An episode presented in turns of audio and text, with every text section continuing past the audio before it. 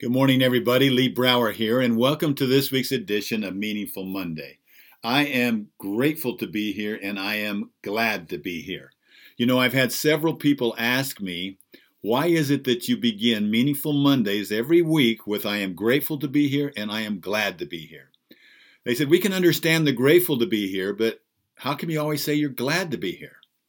And, you know, I thought about it, and I probably never really have explained it to any of you. And I, you know where it comes from, so that you understand this, is it comes from Greg Lipsitz and his family.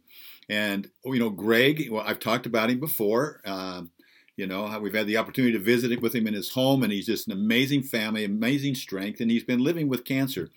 And um, and so they determined that well, their mantra is going to be to say, "I am glad to be here," because no matter how tough the situation, no matter how dire it is, you can be glad to be there.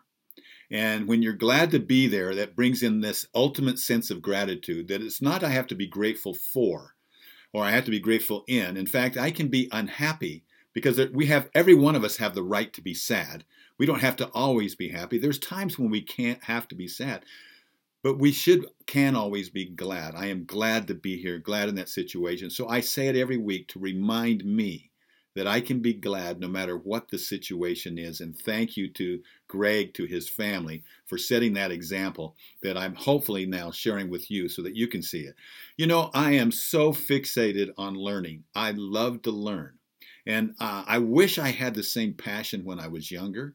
I wish I had the same understanding you know, under. But you know, there's a process of learning that's really important. You know, with all my learning, you know, get understanding. With all that getting, get understanding. Learning and understanding are two different things. But you have to learn first to get understanding. And maybe the reality is you have to learn, experience, and then start to understand.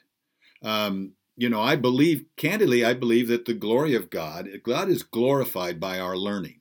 It's one of the reasons that we're here. And then I believe that the Almighty takes delight when we learn and our efforts to improve and en- enrich our mind and to learn from that and to share and to grow. But we live in a world right now where knowledge is accelerating at such a fast pace.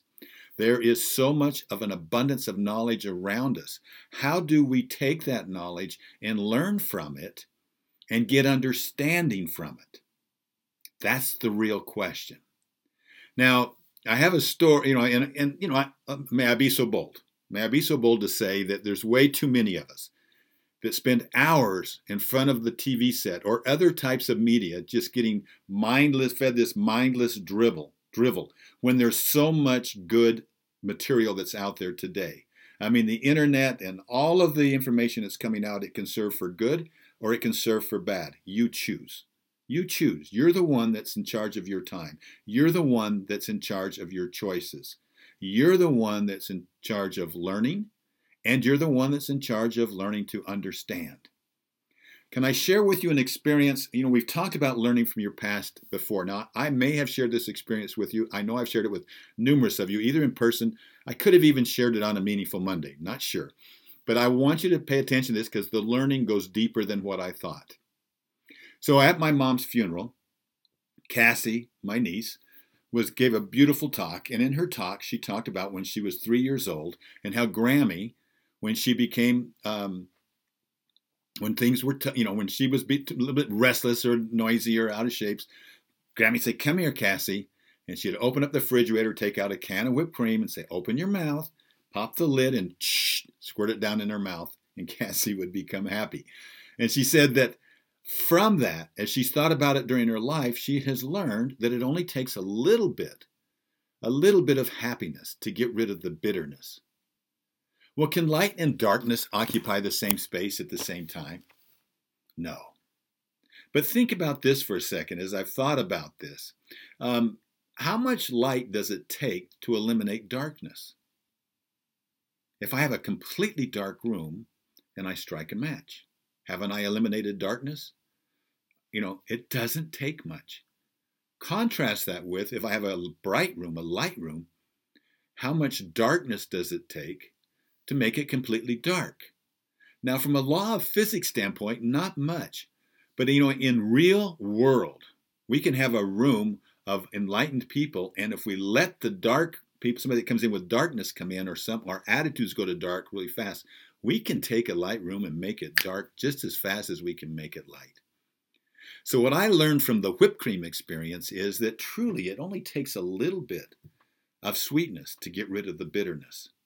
And what a great story the story of the you know the story of the whipping cream. And right now, so we've got our whipping cream in our in our fridge. Uh, and I've gotten email from several of you that have now got whipping cream in your fridge. If my mom only knew, I think when she, I don't think she understood. I think she wanted just to quiet us down, and that was that. That sure beats rubbing soap in your mouth. Because how much would we remember soap today in a positive way? But we will remember whipped cream. I didn't think she realized that she is creating something that will actually outlive her. And that's the power of learning and understanding. Sometimes the understanding comes long after we've experienced or thought we learned it. It may come much later. But this whole lesson, what it brings to mind, the whipped cream lesson, is the concept of gratitude, the concept of being in gratitude, the concept of going big. You know, I got an email recently from a dear client of mine, and she we just had an amazing experience with her, but we've been over time. And she said in that, it's so crazy to me that going big can change a life.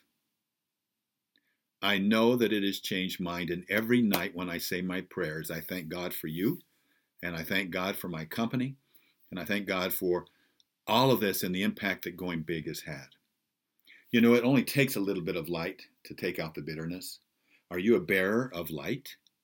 I hope that we all are that we are bearers of light, that when we enter into a room, we bring with it that gratitude and that light that makes a difference. There's a couple of lessons that are embedded in this morning's Meaningful Monday. One is that we continue to learn from our past. We get understanding after we have learning.